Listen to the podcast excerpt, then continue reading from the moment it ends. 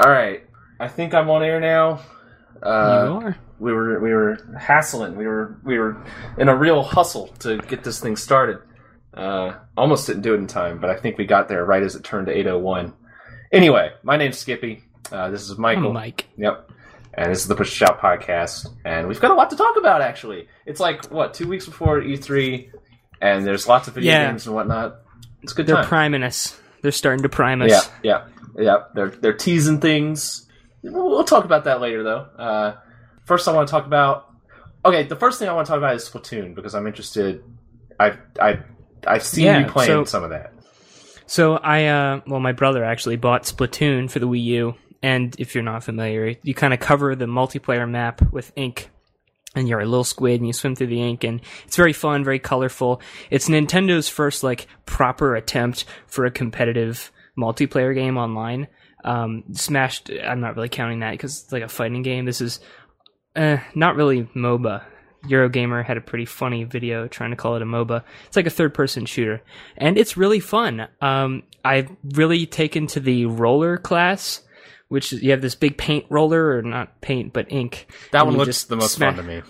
It is really fun. You smack it down on the map and you just uh, roll over everything, covering it with ink. And uh, one of the little transformations, you can turn into a kraken, uh, which is like a super squid, and you can leap up and kill people and cover the map as you swim around. It's really fun, and I like how fast paced it is more than anything. Um, or that's one of the things I like about it most.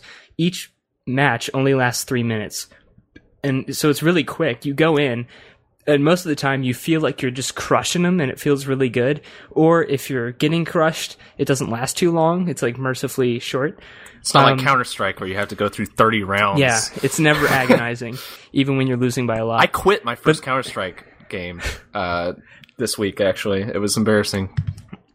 yeah um, none of that going on there it's it not to say that all of them are that one-sided. Um, a lot of them aren't. And it is really tense at the end because at the end of every match they show you an overview of the map and they have the enemy team's colors and your colors and it's sprinkled everywhere and uh, then this little cat judges how much of the map is covered by each team.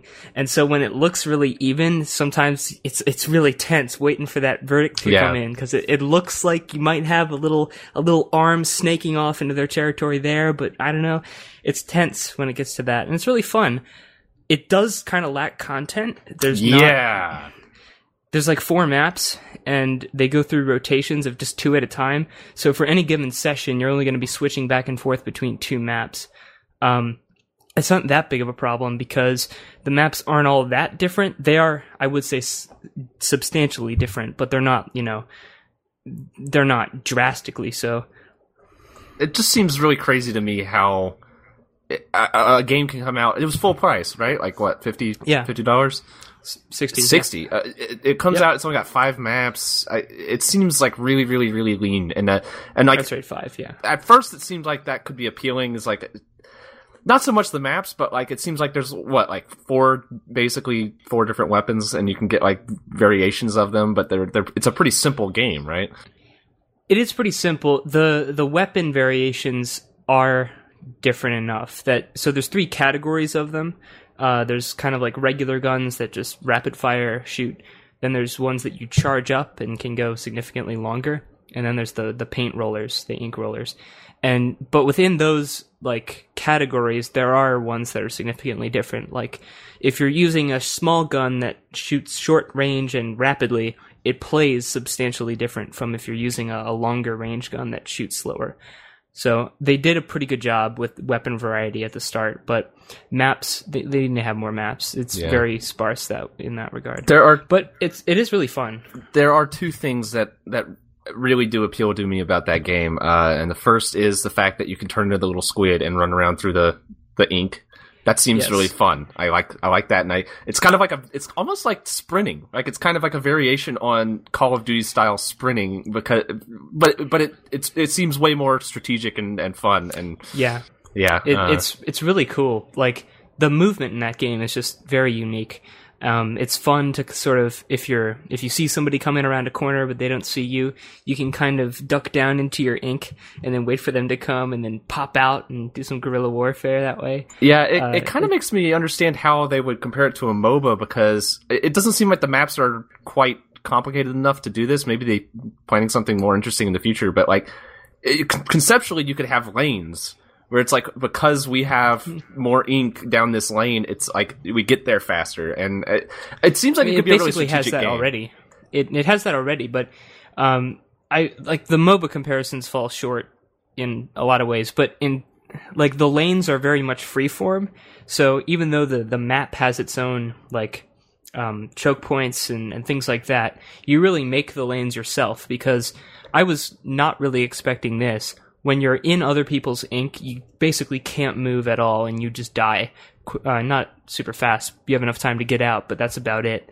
So you really have to have your ink down if you want to go anywhere. Yeah. So a lot of it isn't just trying to find the enemies and kill them, but just making paths for yourself and your team to be able to move down. And what's what I really like about it as a sort of competitive experience, it's not like esports by any means, but in terms of what it does right competitively, it it puts the emphasis on the objective and sort of pe- penalizes you if all you're doing is going for kills. Yeah. So I've seen several games where one team has substantially more kills and fewer deaths, and they've still lost by like quite a bit. It's it you you have to keep the objective of covering the most surface area possible in your head at all times. And sometimes the best thing to do will just be to duck away and let that person keep running when you could have killed them because oh there's this area over here that needed coverage and you could have done that instead.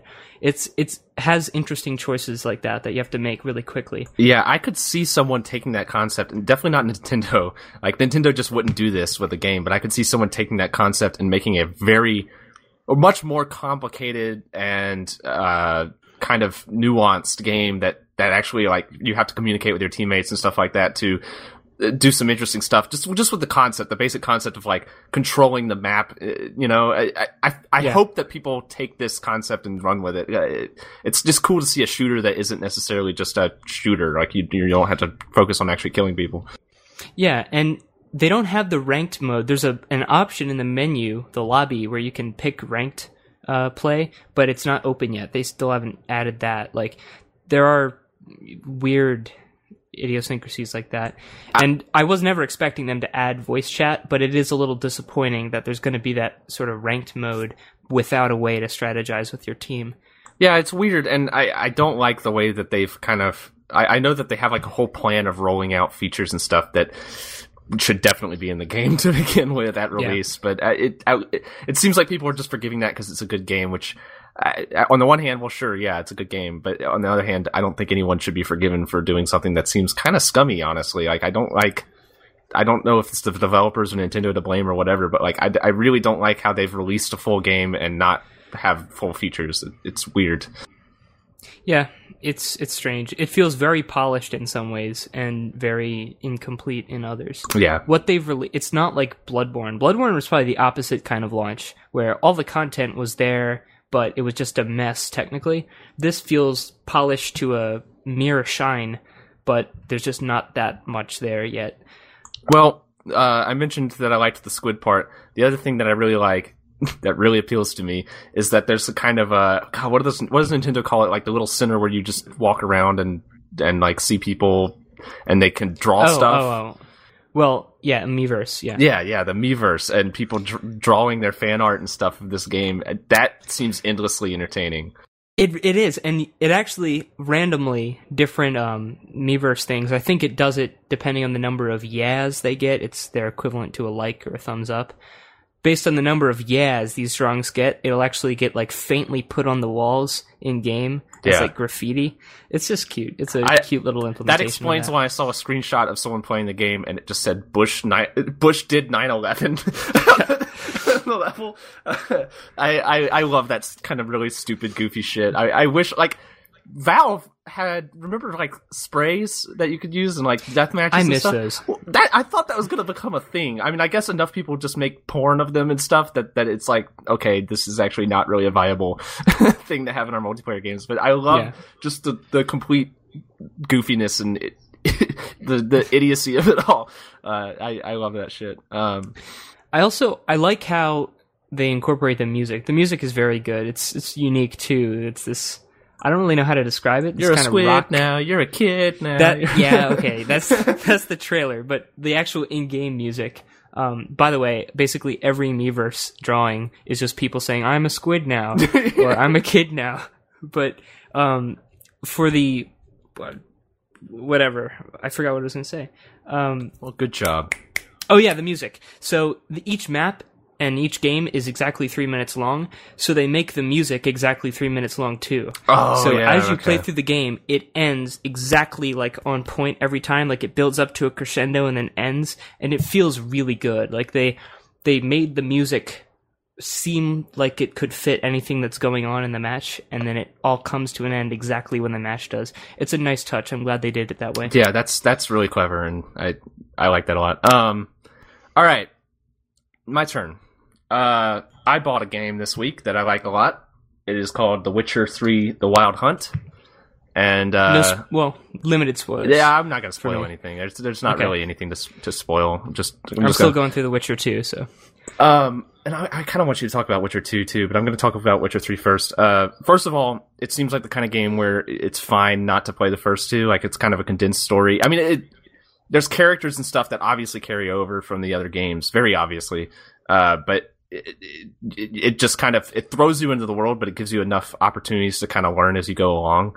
And uh, I really, really, really like this game. Uh, I the highest compliment that I can give any game, especially an RPG ever, is it reminds me a lot of back when I first played Morrowind, which that was like I see that as like the pinnacle of my ever like playing games. Like Morrowind, first jumping into that game and exploring that world was the the high point for me. And so when a game even just a little bit reaches that kind of feeling, it blows me away. And The Witcher Three is just totally there. Like it, just exploring that world is so much fun. It's it's massive and it's got tons of just it's just content. Like you can just walk into someone's house and grab a book and read the book and see a letter and just read stuff and and talk to people and you learn things contextually. Nothing is just thrown at your face and explained. Uh, unfortunately, that also uh, carries over to the gameplay, which I feel like they actually didn't teach you very well, like well enough. Uh, it, it, I I kind of maybe I was too quick in going into the first boss or whatever, uh, the first enemy that you have to to witch to to to, to kill for the town it's attacking or whatever. Uh, I didn't understand the concepts of the combat and just died. I must have died. God, I must have died like thirty times. Not thirty. That, that, not quite that much, but it was like fighting a Dark Souls boss for the first time. It was just like I felt like I, I was completely lost and had to really.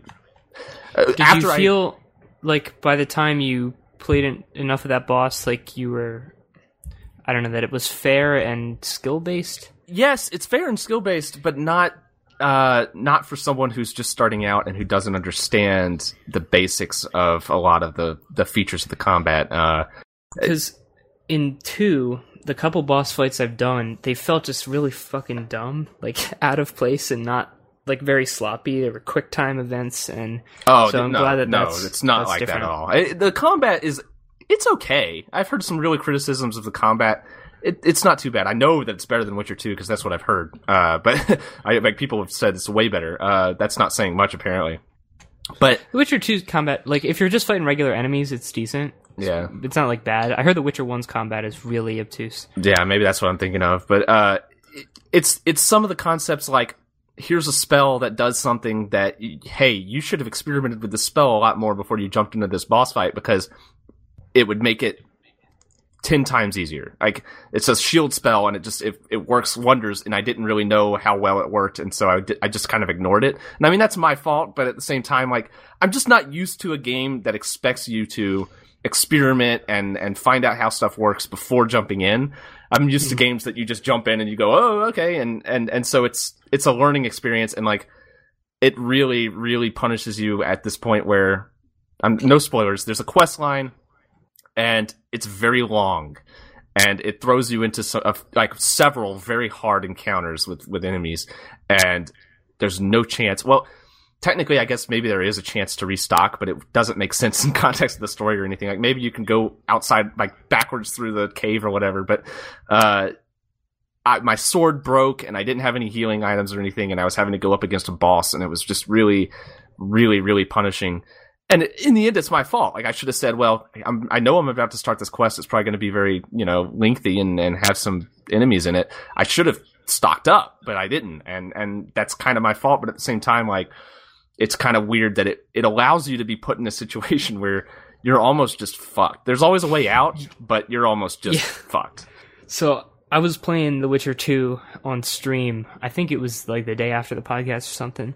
And oh my god. Uh one, I'm streaming on this laptop and The Witcher 2 I can barely run it. So while I was streaming it, it was chugging along at like 10, 15 frames per second. And I got locked in like this save point. It like auto saved when I aggroed like 20 enemies or something in a very tight corridor, like house. And it was just fucking mind numbing. like Yeah. there was nowhere to go and I would just get jammed up against the wall. And eventually I just had to like exploit the AI by laying down the uh, Yrden sign that kind of traps them in place. Yeah. So that th- it was tight enough that nobody could, none of the other enemies could get around the person I would trap. So I just had to exploit that to finally get out of this. It was very frustrating. But it, I, I like that it's the kind of game where you can do stuff like that. Like it feels almost exploitive, but at the same time, like I Yeah. think it's encouraging you to do stuff. you feel like, like that. you're using your tools. And what I do like about uh, The Witcher 2, at least, and it probably does carry over to th- the third one if they got it right in the second, um, that it feels right to try to use as much as of as much as of your tools as possible. Yeah. Like in a lot of other games, you can kind of, oh, I just want to use the fire, or I'll just stick to this kind of magic or whatever. But in The Witcher, it, it it feels like it rewards you for using a diverse set of moves. or for using stuff that like a lot of people would say, well, that's cheap. Like there's some stuff where it's just like, okay, this is going to make this battle super easy just because I put together the ingredients to make a potion that does something that's just perfect. And no, it's the game allowing you to do that if you do your your research and you Yes. find out what the enemy like you can look up the bestiary and see what their weaknesses are and stuff it's encouraging you to go out of your way to make things very easy on yourself and and and it doesn't it doesn't shame you for doing that or anything. Like I don't feel bad when I when I I, haven't done anything that's horribly cheesy or anything, but like like the shield spell, for example, when I figured out what that does, which is it's basically like you get a free hit on you. Like if there's a boss with like no matter how powerful his hit is, if it hits you, it doesn't do Clang. any damage. Yeah. Yeah, and uh, it it felt so cheesy the first time I used it, but then I realized no, I mean this is a game feature and there's certain bosses that or uh, pretty much every enemy has instances where that shield isn't really going to work right for you because like there's one boss where he would do this attack where it would, there are like six attacks in a row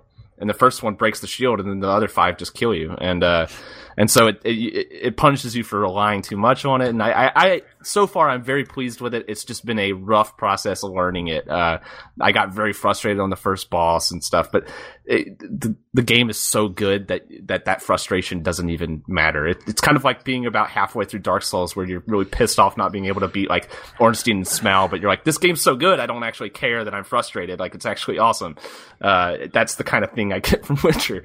Um I I love it I'm frustrated because I I'm getting I think to about the halfway point of The Witcher 2 and I've heard nothing but good things about The Witcher 3 and I'm loving The Witcher 2. But I don't think there's a chance in hell I can run it on this uh, laptop. So Yeah. my choices my choices are to get it on PS4 and then double dip later because clearly it's going to look amazing on the PC or wait months and oh man it's going to be brutal because Yep. oh, every nobody said a bad thing about it to me yet or if they have it's always tempered and just kind of like a minor overlookable thing Yeah, exactly. The, the complaints that I have about The Witcher, including okay, my biggest complaint, and this is one that you've definitely heard before, the controls are like inconceivably bad for a game coming out oh, in Oh, wow. 2015. inconceivable i don't know about that It's is like- it is it worse than the witcher 2 because if it's I don't not know. then- I haven't played The Witcher 2. It, it's just Uh, it's like going back to playing Grand Theft Auto 3 or something. And like, like the way that you control your character where he doesn't go where you actually want him to go at any time. Or like the first Assassin's Creed game, like trying to jump across the rooftops where you want to go. It's that kind of feeling where you move your thumbstick and the character doesn't do what you're trying to get him to do. Uh, it's not, it's not game, it's not a game killer by any means, but it is extremely frustrating. And it's one of those things where it's so bad that you don't get used to it. It's just always bad. I had, I think I know what you mean. Like turning is sometimes Yeah. clunky because it'll you won't just if you press right then you won't just turn. You'll um like sort of curve off. Um, Mm-hmm. But I, f- I found it helpful to actually walk there, and it's one of the few t- games that I've ever actually used the walk feature when the default Yes. movement is faster. Definitely, uh, definitely. The Witcher Three is the same way. It's like if you're trying to run everywhere, and it's really weird too because you automatically walk when you hold the thumbstick all the way in one direction. You automatically walk when you're indoors, but then you walk outdoors and you start running automatically. So there's a weird kind of you you you'll go from indoors to outdoors and you'll be disoriented for a second because it's not doing what you want it to do. It's running instead of Yeah. walking and all that crap. And uh, it's it, it's like I said, it's not a deal breaker, but there's been a lot of moments where it has literally killed me. Uh, there was one moment where I'm jumping across from some. I'm actually doing an Assassin's Creed thing. I'm jumping across the rooftops and stuff to try to get to a chest that I can see, but that's kind of hidden. And that's another thing that's awesome about the game is that they hide things in places where you wouldn't expect most games to bother even letting you get to. Uh, you'll have to like go up a ladder and then run across the roofs and all this stuff, and it seems like you're exploiting it, but then you find a chest. Um, so that's what I was trying to do, and the the weird ass controls made me slide down a roof and fall off the house and die. And also, you get damaged from anything like any fall that's more than I would estimate about ten feet, like less than twice the height of your character. If you fall that much, you get damaged, and and Sounds it's, kind of it's quite significant. And a lot of times, it'll kill you from just something very stupid. And a lot of times, it's like it seems like there's no other way to go except just down 10 feet and then you damage yourself and you're like come on when I do when I do get it, one of the first things I'll do probably is get a mod that turns that off because, and I know that's a part of the game, but nah that is yeah. always one of the most frustrating things in any kind of open world sandbox is fall damage. Like it just kind of, I get that it makes sense that you can't survive a sheer drop of like a hundred feet, but at the same time, it just kind of kills the exploration. And- it really and- limits you and slows you down. Like I like how they added the ability to slide down steep slopes and mountains like that. Yeah, that's but really cool. They sh- they should have gone the whole way, or maybe you can roll as you hit the ground and reduce the damage. the, the know. sliding Just- is actually what killed me though because i was going down a roof that you can walk up but i was trying to go down it and i it automatically you automatically went into a sliding animation and just slid off the side of the roof so was, that Great. sucked uh, but uh, yeah i don't think so far there hasn't been an instance where i'm like okay if i if fall damage was turned off then i would I could exploit this part of the game. It doesn't really seem like it, it's actually that necessary, uh, especially if it's if it was like a mod, like conceptually, if it was a mod that extended the fall damage to like twenty feet or something, then it, it just doesn't seem like that would be a big deal. Uh, I don't know why they chose to have that because it, I I don't mind games with fall damage, but this is this is absurd. I mean, it's just like I could I could fall from the height that he's falling and and and land fine. That, it's that kind of thing. You don't have to be parkouring or anything. It's I it's it's obnoxious. I heard horror stories about um candles near chests that like you would because Yep. they use the same key. And Yes. somebody one of the first mods I heard about was a mod that allows you to bind separate keys for the ignition of candles and opening chests. I should look into that. It's it's not it's probably not as bad as people are making it out to be. You just have to get used to the camera is another thing that I don't like very much. You have to get used to pointing the camera where you want to interact with something. Like even though it's a third person perspective, if you're pointing a little bit towards the candle, then it'll automatically bind to the candle. And it and so anyway, the the controls and everything aside, the combat my biggest complaint honestly with the combat you move. I don't know if it's the same as Witcher 2. You move very, very slowly. You can dodge quickly, but like the normal movement speed is absurdly slow, and you, you have to hold down A if you want to run. Otherwise, it's almost like a walking pace, uh, and it, like you're strafing and stuff. Is it's it's it's going from like Bloodborne to The Witcher is painful. Uh, yeah, Witcher 2's it's not fast, but I don't remember like a sprinting option. I'm pretty sure you just kind of go at the same rate constantly. Uh, there's a there's a sprinting option in Witcher Three. You hold down A and you go faster. Um, okay. It's it's I I don't know. I, I just it's it's not a problem until you enter combat, and then it feels like there's not even really any point to bother trying to like move around a, a, an enemy or something uh, without dodging because the dodging is so much quicker than just normal strafing. It's it's weird. It, it takes getting used to. I still haven't even gotten used to the combat, and I've I've probably played I've played more than several hours. I've probably played like approaching approaching ten hours of that game, and it's still I still feel like a beginner. Uh, it's that kind of game, and, and and it's obviously a very long and large game, so uh, I have to prepare for for the uh, for the long haul. But I I love it. I love the way that they present the world. And okay, God damn it! I'm sorry. I so much this podcast is going to be taken up with Witcher talk. Um, no, it's good. I the the the thing that I kept thinking of, especially with E3 approaching, is comparing how The Witcher 3 was made and and the care that was obviously put into it and the production value of it and and literally the value of the production as far as how much money was probably invested in it, which I heard was like I want to say 40 million. Uh, I don't know, but that was just from my chat talking to me while I was streaming. But uh, the the the comparison if you try to compare The Witcher and Skyrim, which is a very easy comparison to make because they're similar settings, they're both RPGs. They both have horses. They both have dialogue options in the same style, and da da da. They're very similar games in concept, but in execution, The Witcher is better in almost every single way and significantly better at that. And and and I said that on Twitter, and a bunch of people got mad because they said, "Well, Skyrim was five years ago," but it's not a matter of Doesn't five matter. years of technology. No, it's inexcusable. I, I, I urge you, I urge you to buy The Witcher Three, and and play even just a little bit of it, and then go back to Skyrim. Because because The Witcher Three is you know, I haven't played it, but it seems like it's probably comparable or better than Morrowind in most respects. But Morrowind stands up better as a comparison to it than yeah, it's, Skyrim it's does. It's not a matter of years. It's way better than Morrowind in almost every way. I mean, like uh, Morrowind's a, in a lot of ways a bad game. It it it, it failed on many levels, and, uh, including like Witcher, the combat and stuff that just wasn't fun.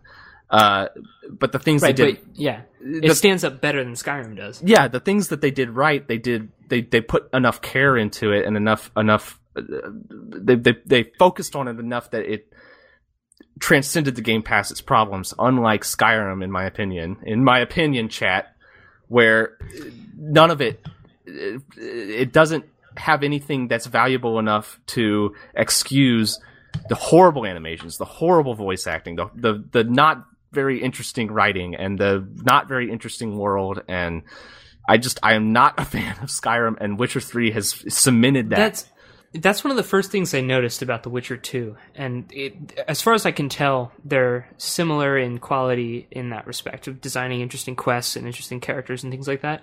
I was expecting a sort of generic fetch quest. I got mm-hmm. um, a quest from a guy and he's like, "Oh, go to this asylum out in the woods. These two guys went missing." And I went there and I was sort of expecting like a, a generic fetch quest, but it wasn't. You go there, it's not a mainline quest or anything, it's just a side thing that's totally missable. You go there and this asylum is haunted by the spirits of the people who who live there and they don't attack you, they just sort of wail in misery as you walk through it and they're sort of trapped there by this vengeful spirit and the two guys are still alive and you can choose to bring them to justice or not or or deny the ghost its justice or try to bring them back to town and be disappointed by the verdict that the guy hands down. Like it's a it's a very fleshed out little quest that's completely optional. Yeah. You don't have to do it at all. Not only they optional, care but, but, and make characters. They make unique characters specific to those side quests. Yeah, it's not only optional, but it's completely missable. Uh, yes. In the yeah. in the case of Witcher Three, I mean, just uh, trying. I'm trying to experience as much as possible as I go along in a reason at a reasonable pace, and I'll probably go back to a lot. I am probably skipping three quarters at least of the actual quests. Um, I, I, I'm probably just not even seeing them. I'm probably not even talking to the people who prompt you to, to do the quest because they'll be out in the middle of nowhere or something, and it's like, oh, there's a, just a person with a quest to give, and the, there's a high chance you could either ride right past them without even noticing or go another way and you never see them. Eh, But they're there and there's a whole, like you said, a whole character built for them, a unique voice actor who's actually good at acting and, and, and animations for their face. Imagine and- that. Oh god, yeah. It's just the animations alone of their face and their body when they're talking is so much better than any Bethesda game. Ah, it drives me crazy. I just don't think Bethesda is has made very good games, and I we've gone over that before. But like Fallout, anyway, I, I'll I'll I'll mention really quickly. We might go back to it, but Fallout Four has been teased for E3, and I have a sneaking sus- uh, suspicion it's going to be on the same engine that they've been using for like the last 15 years. And it's, God, I hope not. Yeah, I we'll- we'll see. hope not. We'll see because they they supposedly revamped the engine for Skyrim. They said like, oh, it's basically a new engine. They It's- called it. They called it a new thing, but Yeah, it's the and it wasn't. shit. It It, uses the same wasn't. console, almost identical modding tools. Like, Yeah. come on. like it was very obviously not not a different engine. But anyway, um, Witcher three. I'm I, I'll probably have loads more to say about that. I don't know. I I just I.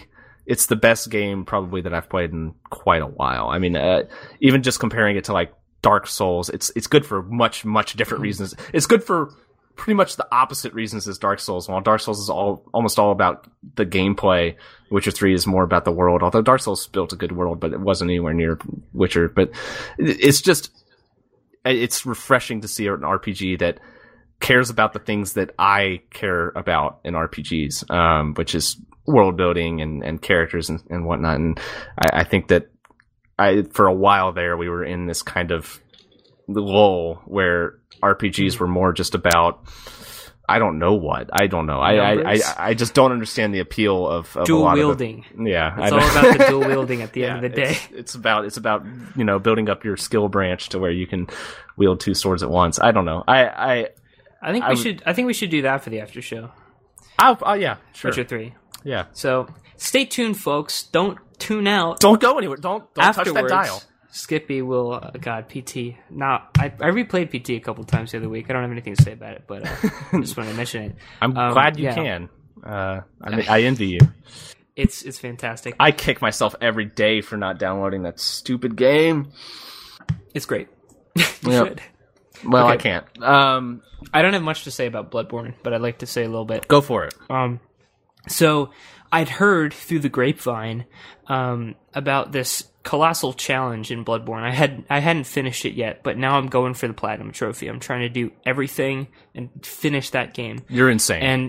And well, no, no, well maybe, but I, I got over the hump. So there's this horrible challenge called the Defiled Chalice, and what it does is it halves your health, and the enemies are very powerful in it. And I'd heard about that beforehand, but I'm like, okay, this is going to be pretty difficult, not that hard. Uh, I was wrong, and it turns out that all the bitching and moaning about it was justified because I go in there and I, I do the, the regular part of the level, and you know I'm dying a little quickly, but it's okay. I get to the bosses. The first boss is very tough. He has this one attack that kills me instantly, and I'm like, okay, this is hard, but I could power through. The second boss of the dungeon, every attack fucking one shots me. every single attack anything, if you get hit by any little nudgy bit of a hitbox, you're just fucking dead. That's that dungeon. And it was a Watchdog of the Old Lords was that boss. I finally got through that and I'm like, okay, shit, there's another floor. And I get to the end of that one, and you know Amygdala in that game, the huge spidery thing with a ton of arms with huge range that flails around all crazy. If you get hit by anything in that, you just fucking die. like, it's brutally insane. Uh, but I, I got through it. It's it's done. I put that to bed, buried it, and now all I have left is the uh, the final chalice dungeon, which I heard is actually easier. And I'm waiting to do that until I can record it for that review um, with a capture card and everything. Sweet. But yeah, that's that was nuts. I people, wow, I, I thought it was exaggerated how hard it was, but yeah, it was it was very very difficult. That sounds awful to me. Uh, that's that's not something I want to experience. it i mean i'm maybe i am playing it up it wasn't what okay so no boss in bloodborne took me more than like five tries, like at worst. Well, see And- that like that for me is not true at all. I have not had that experience with Bloodborne. and and these bosses took me like 30 tries each it, it was Yeah. just nuts But, Well, yeah good for you. I hope you're proud it, of it, yourself. force, it forces you to learn how to dodge and like learn the invincibility frames and stuff like you can't get away with kind of i don't know not brute forcing whatever it's hard it's So- hard so you're planning to do a a long like video review of Bloodborne? Yes, and I already have a lot of it written. Trouble is, it like it's going to be hell to edit on this laptop. That video Yeah. I made about game theory, that took me an inordinate amount of time longer than it should have, just because of how long it takes for my computer to fucking drop things into the timeline and render the frames. It's just a nightmare. You need So- to get your desktop. I well, I it's in another state, so I'd like to do that, but uh, but yeah, uh, when I do make it, uh, I plan to do it right. So all the footage captured myself in as high quality as you can possibly find online. Like I'm trying to do it right, and I got like 4,500 words of it written so far. Well, I'll be looking forward to that. Uh, I, um, I also have a video. I, I I'm not gonna say it's a video yet because I haven't done any video editing, and I don't know if I'm gonna feel like it once I get it written and everything. But I want to make a response to what you made some time ago. Uh, you made a video called uh, uh, separating, gameplay from art. gameplay from art, and I want to make a video titled "Combining Gameplay and Art" about games that have successfully uh, combined their gameplay and their art artistic elements in a in a way that makes them a nice, complete whole experience. Uh, I don't know. I've just kind of started writing it very like very loosely. I haven't I haven't gotten a, a whole lot of the way through it, so maybe it'll be one of those things that I say I'm doing and then never actually do. But I, I, I there's games like uh, games like Papers Please and Hotline Miami.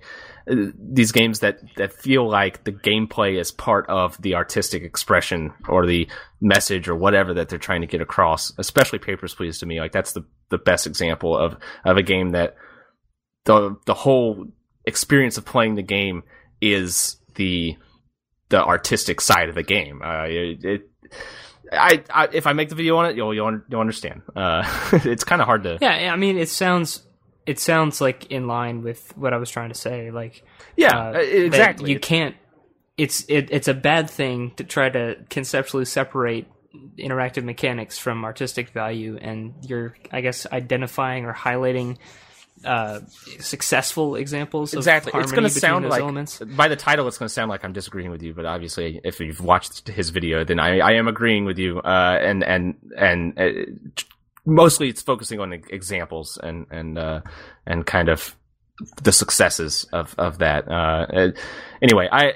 I'm, I hopefully will get off my ass and, and do more of that, but Right on. life, you know. Also, uh, along similar lines, I've been sort of thinking about for a while, but I'm actually doing it now.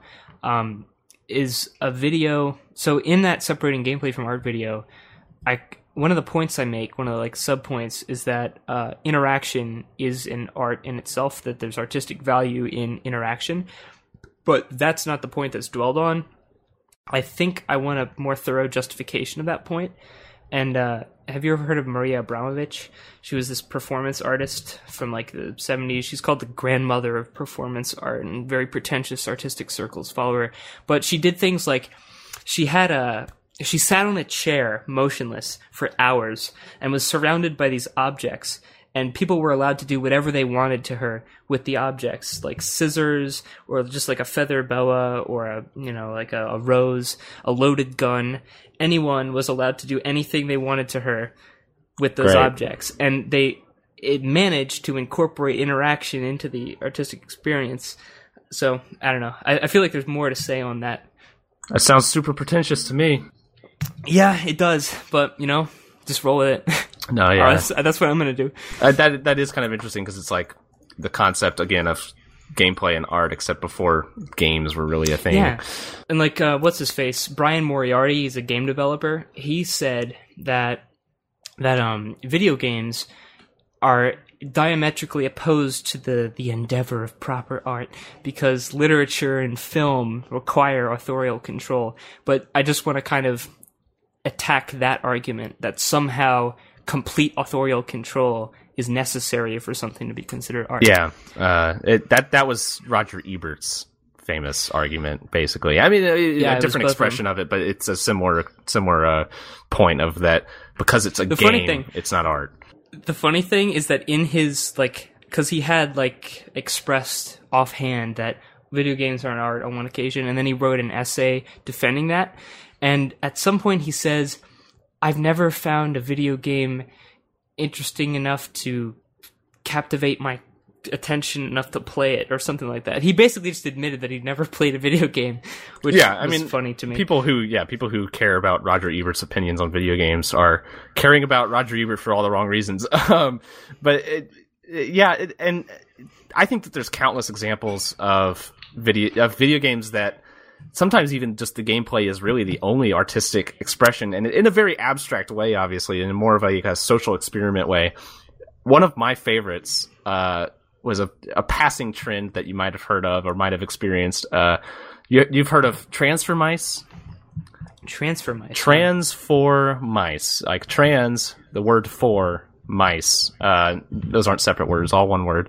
Uh, it was a game, it was a browser game where people could join a server and it was a two dimensional, not side scrolling, just one screen. i know what you're talking about i played that Yeah. And everyone was a mouse trying to get to the cheese, and the, only the mouse that got the cheese won, I think. Or maybe everyone who got the cheese won, and then the ones who didn't get lost or something. I don't know. Oh wait, Uh, never mind.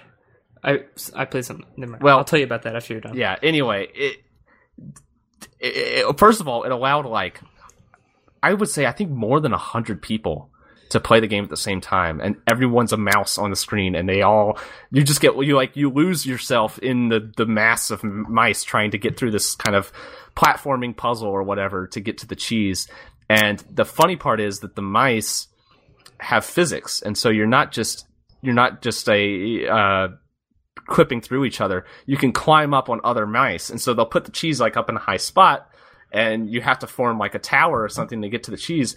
But only the mouse that gets to the cheese wins, and everyone else loses. And it was just really, really interesting, actually, from like a social experiment uh, perspective. And I, I actually had a lot of fun with that game. I, I, I kind of missed that game. I wonder if it's still around. I don't know. I haven't looked for it recently, but uh, it was awesome in concept and in execution. Like just seeing all these mice try to get through the same puzzle and stuff. It, it was it was very entertaining.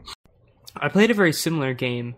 Um, it's the reason I thought I knew the one you were talking about is because you're computer mice, like cursors on the screen. Oh right, yeah. And um, the way it works, sort of, is that there are gates and things that lock, um, and paths that get blocked. And to open them, one person has to put their cursor on that point, and then other people will be allowed to escape through the pass Ah, okay. and things.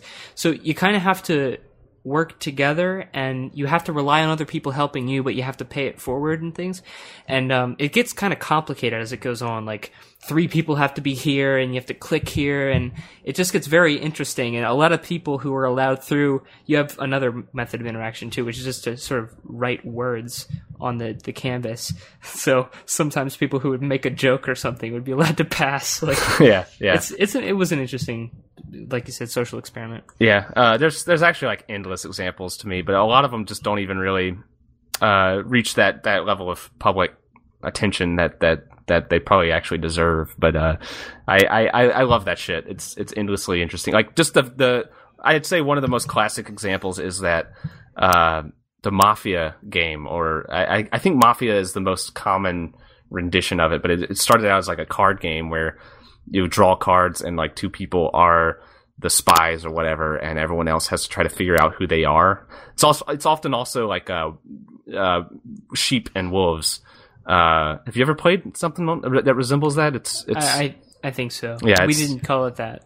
I don't know. Yeah, it's taken on a ton of different forms, but in, in, in concept, it's the same thing where you're trying to find the people who are the bad guys, and Yeah. they're trying to accuse other people of being bad guys. And it's a very, it's kind of the rules of it are kind of simple, but the way that people are have to try to games like that. that's it's it's fascinating and and there's been there's actually been like there was some terrible, terrible horror movie that came out like years and years ago, like almost probably a decade ago, uh, where they actually had a rendition of that kind of game in a browser game format where you use text chat uh, to to find the the wolves or something like that. And I've also seen there was a StarCraft mod that did the same thing. It was really weird. I don't know. I, that game has been done over and over and over again, but I I I I love the things that that does as far as how people kind of learn about each other and themselves just playing this stupid little game. I don't know. We're getting into some deep shit there. Uh, anyway, uh, speaking of game theory, I have a theory. And What uh, is your game theory? it? uh, yeah. Thank you for introducing me to the game theory YouTube page. By the way, I'm so glad yeah, that I. shouldn't thank me that. Yeah, that's great. You should Ah, check out jeez. Game Theory, guys. It's great. Uh, He made a video called "Does Dark Souls actually suck?" yeah, I saw that. I don't have to say anything more about it.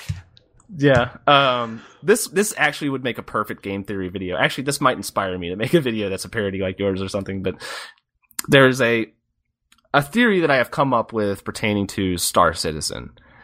Uh, we've talked about it before about how just completely absurd it is that Star Citizen exists as a thing that people have donated like what 80 something million dollars towards now and they still don't have a whole lot of Eighty million? I think so. I think it's like 83 million right now.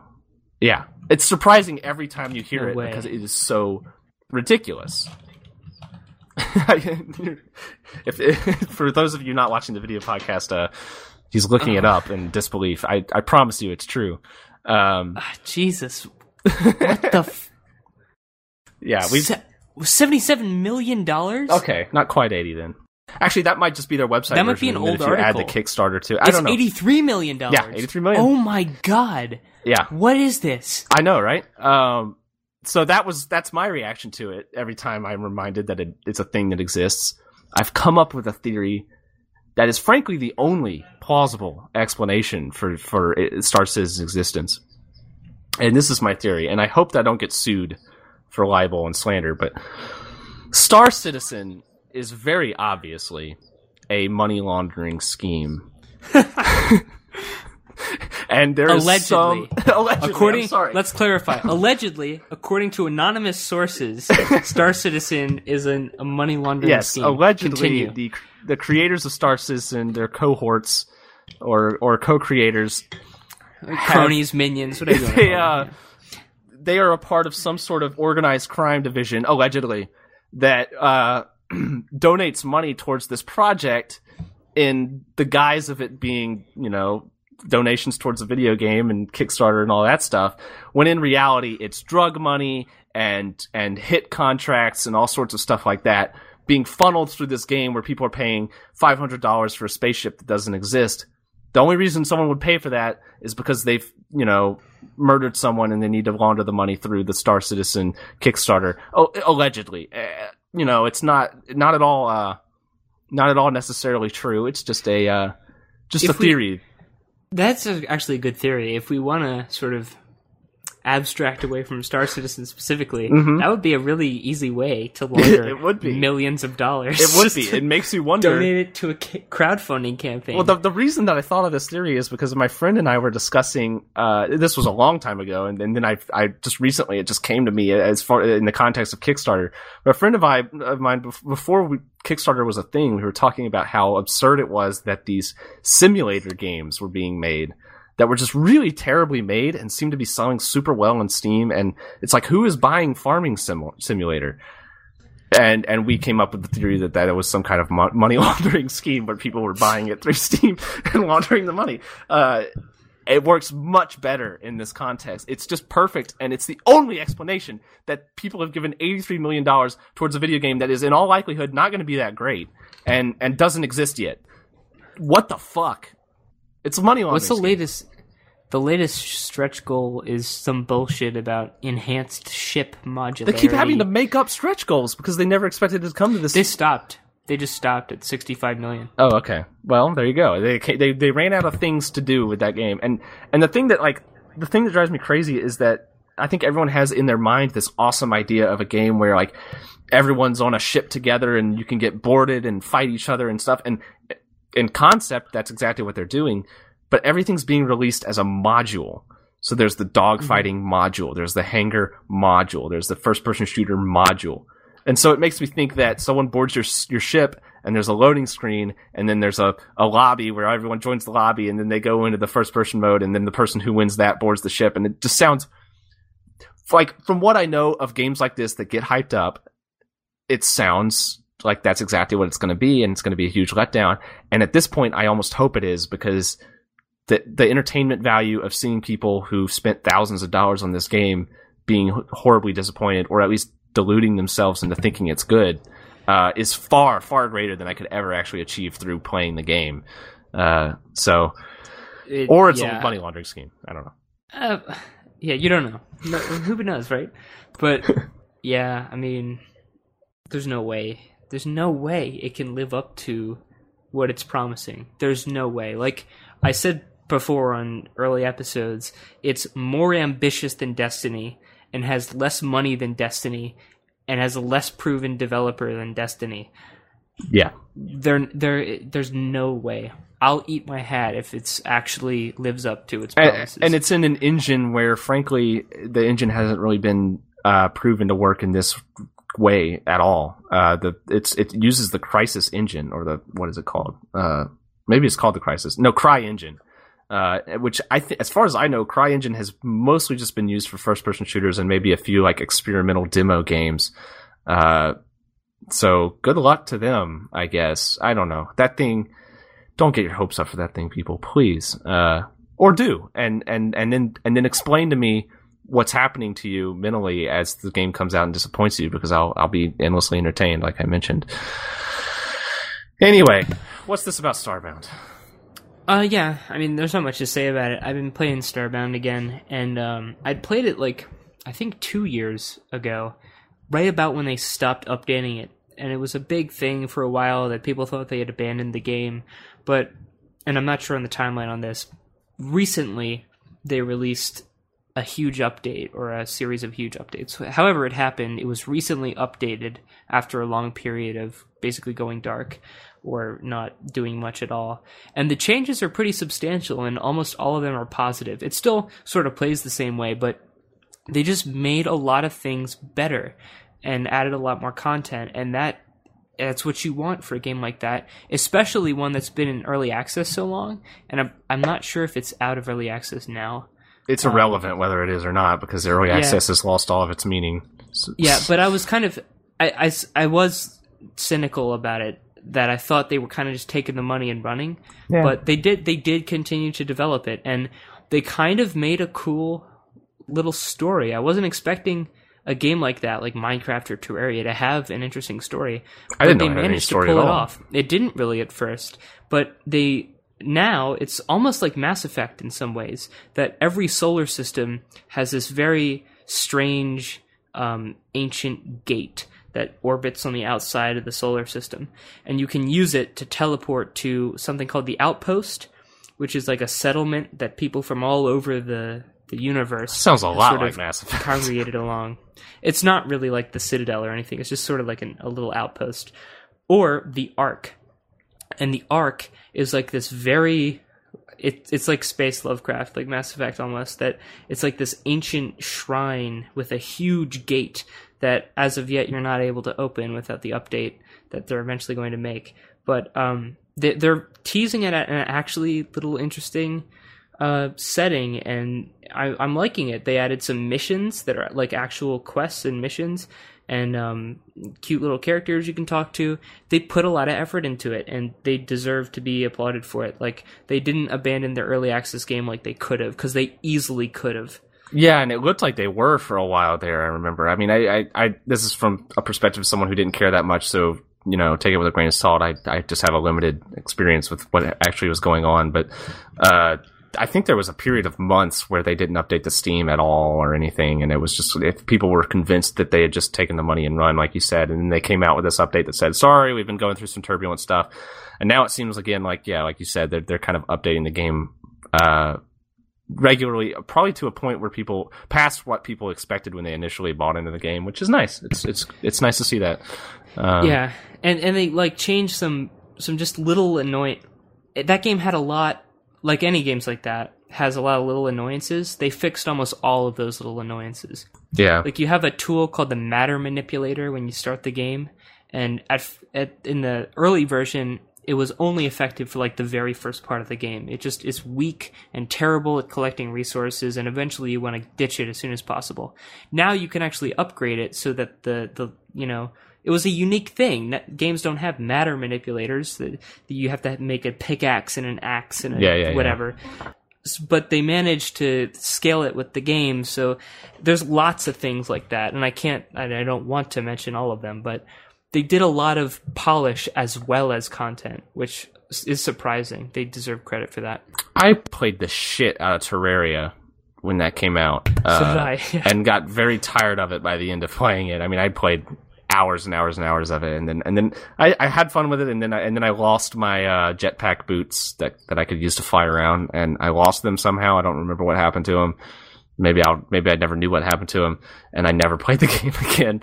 Um, I don't know. I don't know if I can go back to a game like that though. I feel like I got my my I- taste of it. I would say it's substantially different from Terraria. I've As- heard that. As much as it looks like yeah, Terraria, it has the exact same style, and it looks like gameplay. I mean, it's got the 2D kind of pixel thing going on, but in terms of actual like aesthetic style, it's very different. I would say I that know. Terraria is, is f- more fun and um, video gameish, and Starbound feels like a much grander thing. That sure. uh, it it's it really nails that feeling of exploration. I just remember um, feeling going to a distant star system. I felt offended. I felt What? offended when when Starbound first came out and it was getting all this attention and stuff, and it was like, Oh, right, right. this is just Terraria. Well, it's you shouldn't you shouldn't feel that offended because it had a lot of the same developers carry over. As well, far yeah, as I know. but I think maybe that was part of the thing was like they they like got the artist and stuff, and he just made the same thing again, and it was like, god damn it. But I don't know, I whatever. Like I don't care anymore. It was just at the time it was like this seems really shitty because Terraria it's was worth, still a it's thing. worth a shot. It might not be for you. It's not like a you know like universally compelling game, but Right, it's worth yeah. a shot. Yeah, maybe I'll give it a shot, but it's gonna be a while before I get done with Witcher, so I don't know if I'm gonna buy any games in the near future. Um, all right, God damn, this is gonna be a long podcast. Well, I don't know. We'll, we'll we'll try to get through this quickly, I guess. But anyway, there's news to talk about. Yes, there is. Finally, Yes. Um, I'll just go through, I guess, in the order I have them on this document. Uh, there's hatred. Hatred came out. yeah, cold bitter hatred. The- yes. The ending. If there was ever any doubt whether the game was tongue in cheek or not, God, the ending of that game Yes. is hilarious.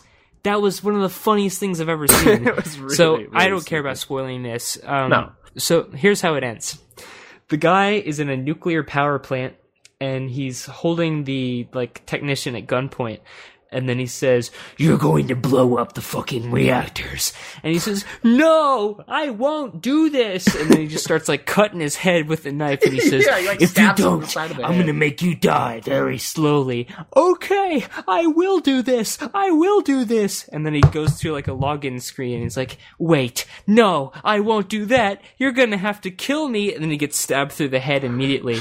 and then the uh, not important goes up. You know, my name is not important. He goes up to the terminal, and uh, he's he has to enter the password because he doesn't know it. And he just types in six six six as the password. Well, the password- access access granted. Yeah, the guy. The, the, well, first of all, it's it's presented as like just a, a screen with lines of code on it, and then the big login thing like appears on it, like massive, and and and the and the username is admin, and then the password is three blanks, and I think it lets you choose from a n- Yeah. numpad.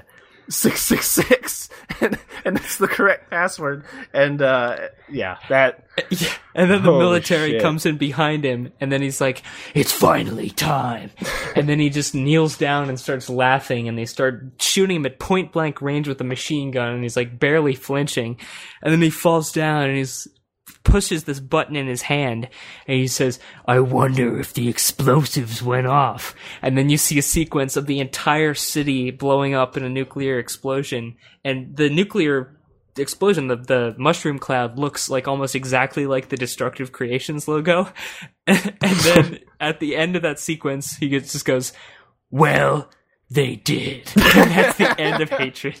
Like it is so funny. I didn't it's, stick around to hear that last part. It's it's hilarious. It, it's great. It's great. yeah, um, it's not actually I a haven't good played it. game. I've seen the, I've seen the gameplay, and it does not look like a good game. But it it is definitely intentionally, uh, not necessarily funny. Like I, from what I've It's seen, tongue it, in cheek. that was the funniest thing I've seen out of it, and I've seen you know a half hour gameplay that just isn't nearly as satirical as that. Like it's just stupid.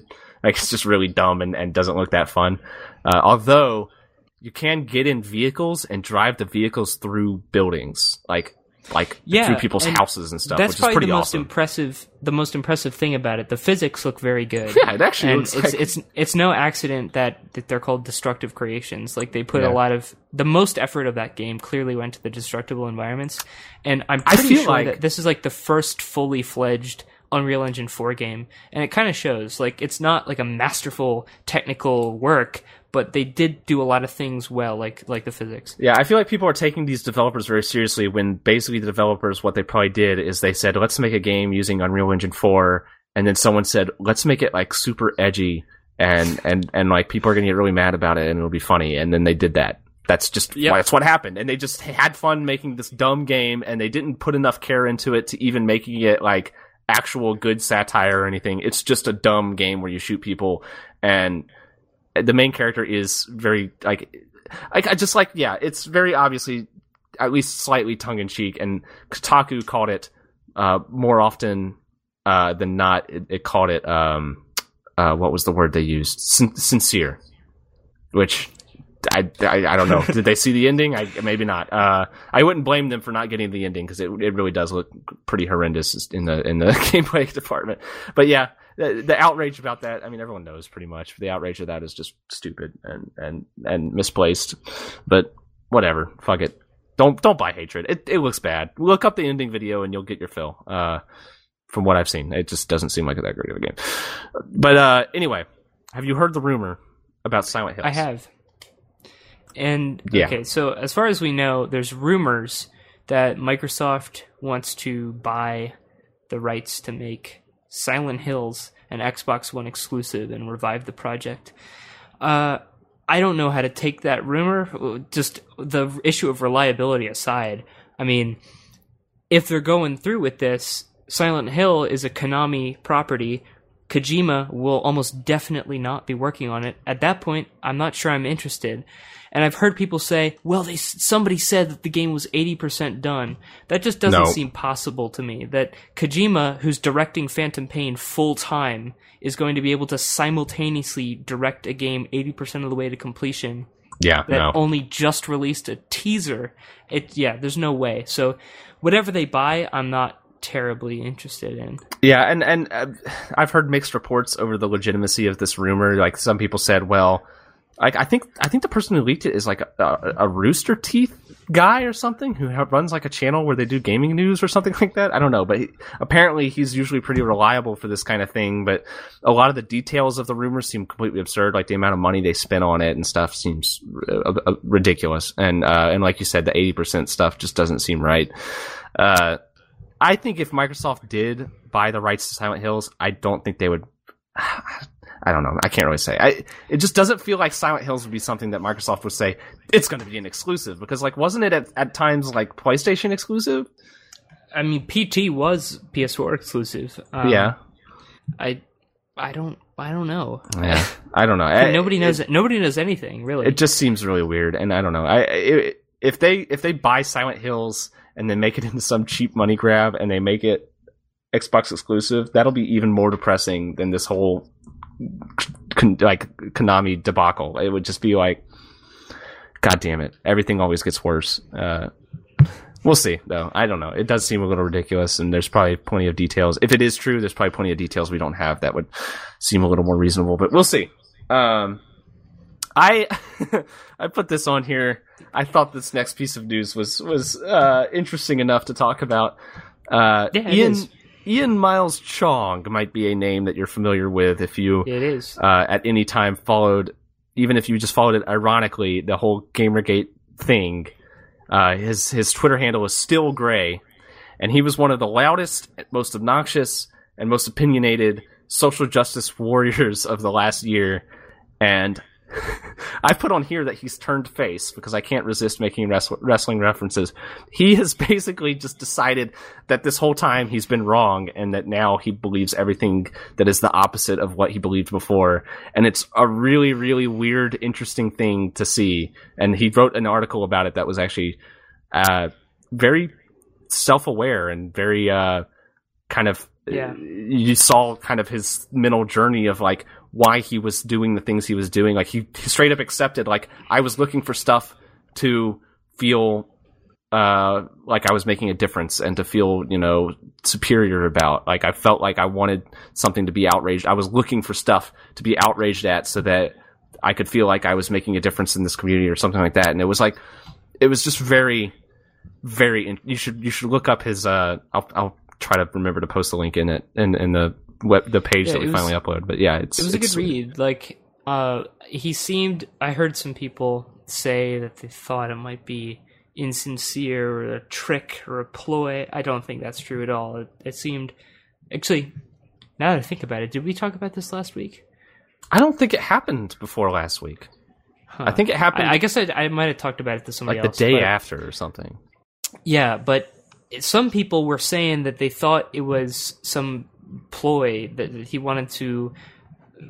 I don't know. I don't know. It, it was kind of nonsense. He seemed very sincere and, like you said, self-aware in what he was saying. It was one of the rare instances that you kind Yeah. of see an insider's perspective on this militant social justice mindset.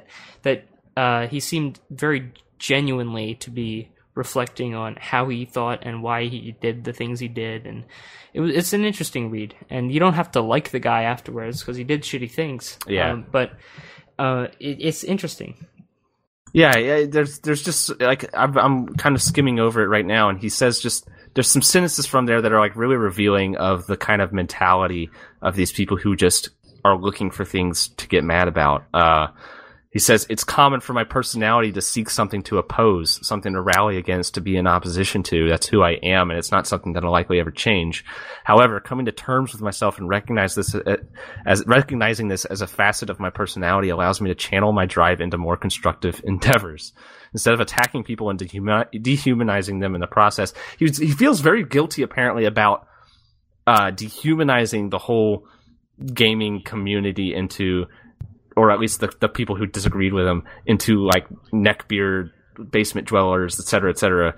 Uh, which is kind of weird because I feel like that's something that most people don't really care about. But I don't know. It, it, that apparently is what has caused his big enlightenment is that he feels guilty about uh, being hypocritical about uh, uh, how he treats his opposition. Uh, Yeah, and one of the most interesting. We talked about The Witcher a lot on this podcast, but it was the whole thing was sort of framed in The Witcher Three waking Yeah. him up. like, Yeah. he he played The Witcher Three and It's sort that of good of a remembered game, why he liked. Yeah, he was able to uh, convert social justice warriors. That's how good. but yeah, he kind of like, oh, I kind of remembered why I like games in the first place, and acknowledged that he was getting distracted from actual video games. Yeah, it, it, I, I haven't looked at his tweets recently, but I like went through a few days of his tweets after he posted this. I went, I went like backwards in time a few days to see like, well, okay, how did this transition happen? And just like over time, I think it was in reaction mostly to, of course, Jonathan McIntosh.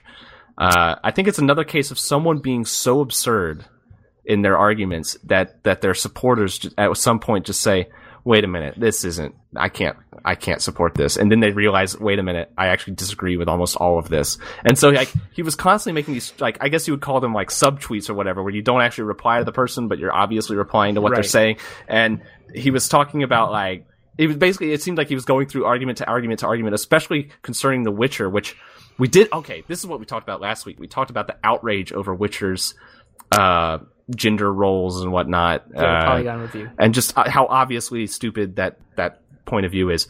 That is what kicked this off. Is is his response to the people saying that it was sexist and stuff when in reality it was just it was actually kind of the opposite of that. It actually tackles those issues, and and I think I think his disagreement with some of his peers uh, about that particular issue is what kind of caused this this this domino effect of wait a minute actually with most of the things they've been saying I don't actually believe that stuff uh, it it is really weird. Uh, that's that's true of basically any kind of way of thinking. Uh, you know, I, I just you know just I remember being a, an edgy thirteen year old atheist at one point. sure, yeah, and- me too. W- Like my, I basically agree with everything um, that my church taught me, but it was just I can't even remember what the moral sticking point was. But there was some issue of morality that I just didn't agree with at all, and then it made me sort of reject the whole thing. And I was very edgy and 13 years old about it. Mm-hmm. Yeah, but no. uh, you know, it it only takes one strong point of disagreement to you know divorce yourself from an entire way of thinking. Yeah, uh, it it is it is fascinating though to see him kind of report his own transition that he's going through, and I, I'll be I'll be interested to see if it sticks or not. And it's just so weird because I've seen him like he has been one of the primary people who is just like, oh my god, everything they say is fucking absurd, and uh, it's just so weird to see him completely completely change gears and and I mean like. it's it's weird. You should check him out. You should uh you should just just from a total third party perspective of just like here's a person going through something a, a change of opinions that is drastic. Uh especially since they've kind of seemed like they've kind of he, he his I think he models himself as a journalist or he wants to be a journalist or whatever. And so he, this is kind of like one of his main uh, passions in life is is to talk about this stuff. And and and he's completely changed sides i guess if you want to think of it as sides. Uh, so anyway yeah that's that was interesting to me. That's still really interesting to me. It's just weird to see something that drastic happen. Um all right. Uh not much to say about this one. Fallout 4 they bethesda tweeted a picture of a uh test broadcast screen you know the kind that's like meant Yeah, to yeah. like yeah. They they they they said something uh, Their I f- website is that too. It's like a Yeah. countdown to E3. so there you go fallout 4 confirmed Nothing to say Uh, about it. I mean, we already talked about it, but it's going to be developed by Bethesda probably, and Definitely. I don't care. Yeah, They're going to have to show me that it'll be good for me. Yeah, to I mean, start getting in excited. fairness to them, it has been five years since they've made a an open world RPG. Uh, so they've had five years, uh, maybe with their A team, maybe yeah. If uh, considering if their A team is working on this and their A team worked on Skyrim, then that's probably the only thing that their A team has been working on for the past five years, which is that's that would be pretty impressive. Unless I, I could also see them having a Fallout team and a Elder Scrolls team, but whatever. I- I- either way, they've worked on it for I a don't long think so time. because what's his face? Uh, lying mouth man Todd Howard. he he was in charge of both Fallout 3 and Skyrim. So yeah, they could still be separate teams. That he, I don't know. Yeah, you're right. It's unlikely. Um, hopefully, But yeah, there's nothing to say really. yet. hopefully they've built it from the ground up. I would actually be interested in it if it if they came If out a- and it looked yeah. completely different. Because if it's a totally new engine, Yeah. I'm, I, I'm a little excited, but I still don't think it would, hopeful for that. I still think that Witcher 3 has probably murdered their chances of being the best in the genre by any means. Like I, I think The Witcher 3 is so much better. And and if and if if if the God, what is the developer of Witcher 3 called? Uh, CD, CD Projekt. Project Red Yeah. Um they're making Cyberpunk 20 2077. Yeah. Uh which nobody knows anything about, but they're making it, and Witcher Three was really good, so people are really excited for that, and I am too, with no knowledge of it whatsoever. Um, so maybe that could actually turn out to be like kind of a direct competitor to Fallout, which would be neat. Um, that'd be awesome if both of those things debuted at E3. Anyway, I'm actually looking forward to this year's E3. Uh, but yeah, not much else to say about that. Uh, not much to say about this next one either. FIFA, the next FIFA is going to have like eight girls teams, international girls teams, in celebration of the girls women's World Cup. You know, there is stuff to say about FIFA in real life, yeah, but I don't. and might as well. Like, I guess if you have if you have anything to say about it, interesting. I, d- I don't know much about it really, honestly. so uh, I'm I don't even follow uh, soccer, but I'll try to give the best rundown I can. You know, s- just everything I learned from those 13 minutes of John Oliver's bit on HBO. But uh, so basically, the FBI indicted and arrested lots of FIFA executives, and it was a huge scandal. Like just ridiculous shit that almost definitely happened because they turned a FIFA executive who was so wealthy from his work in this nonprofit organization that he was able to buy an apartment in Trump Towers for his cat. Nice. Yeah, and uh, so there's just like envelopes full of forty thousand dollars in cash just getting mailed to people so that they would vote for the you know proper the measures that they wanted to have voted on in the FIFA Congress, and just uh, insane shit. And this one guy, he got arrested. I think the former vice chairman or something of FIFA, and then uh, vice president, whatever it is, he gets arrested complains of exhaustion and gets released, uh, taken away in an ambu- ambulance. And then, like, 10 minutes later, he's partying and singing, Every little thing is gonna be alright. And just saying, like, we'll make it through. And the, the, this is the funniest part of it to me. He makes a video trying to defend FIFA and he holds up an article in his hand and he says, you know, uh, how is FIFA so bad that they would, uh, how was the FBI arrest these people when FIFA has agreed to give the United States an extra World Cup to uh, start on May 27th? 2015. If they, why would they keep the World Cup and arrest, arrest them? They seem hypocritical. But it was a fucking Onion article. The, Great. the Onion article was that FIFA was trying to placate the US by announcing an extra World Cup to be played in the United States that starts within minutes of the posting of the article, and he just held it up like, yeah, it. John Oliver, what he said about it is, it says something about how corrupt FIFA was that one of the highest ranking executives thought like, yeah, that's that's probably something we would do. Yeah. it's just insane. And then one of the few people, uh, the highest ranking person, Sepp, Sepp Blatter, um, he didn't get indicted, but uh, it was just so much controversy over the past few days that he resigned today.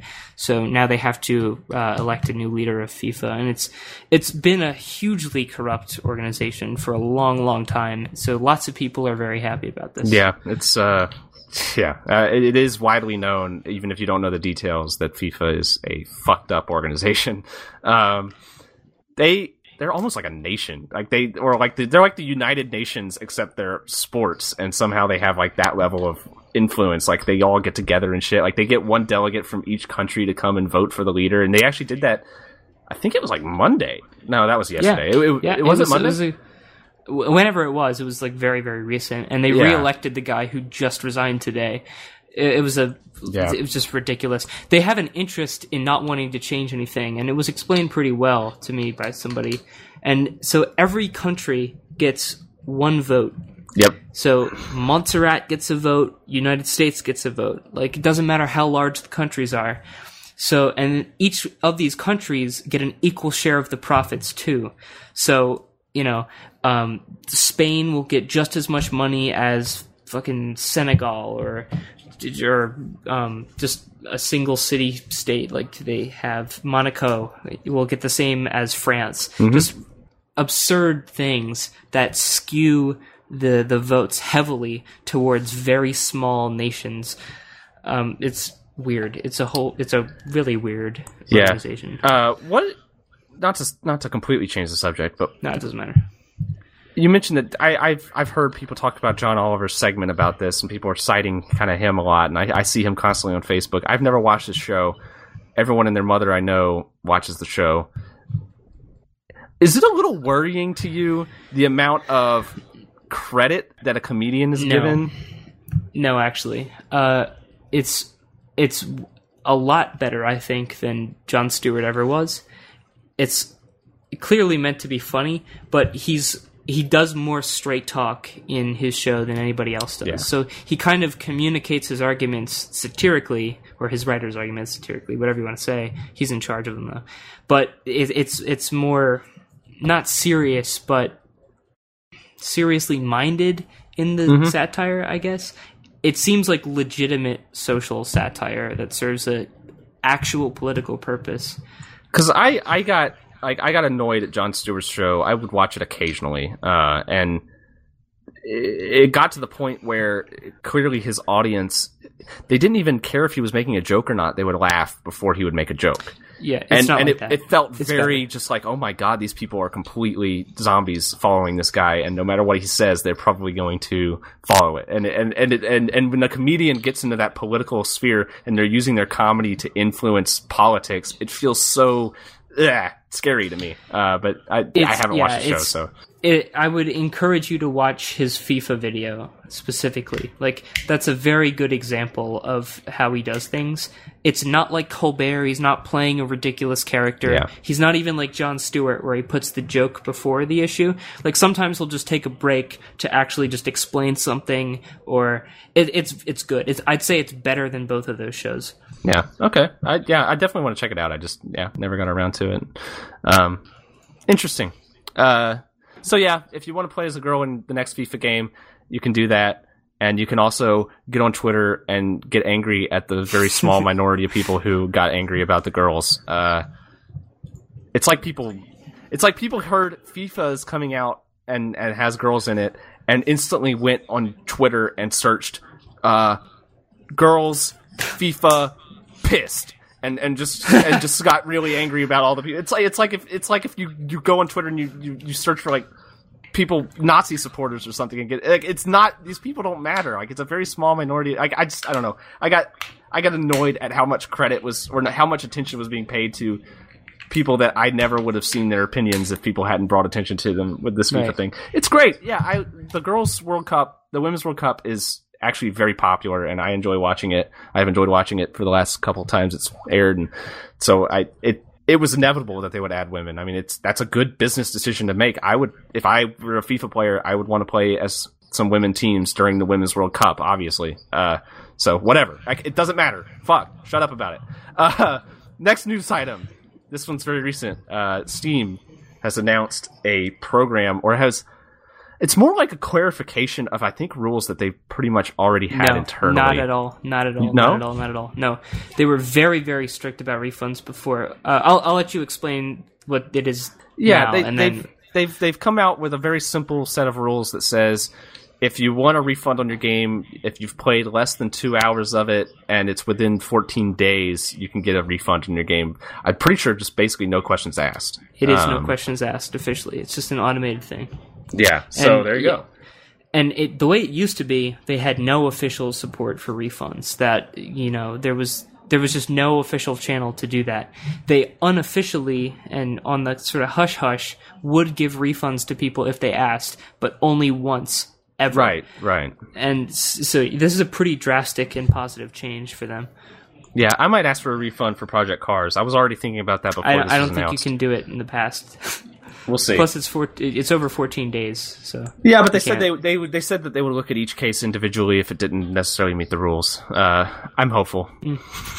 I don't know. I, I, I, I, wouldn't be. I don't. part of me just wants to wait for that game to be patched or something. I don't know. I maybe uh, maybe I'll reinstall it and verify the game cache because it feels like that game is so fucked up beyond anything that apparently any of the reviewers noticed. I don't know.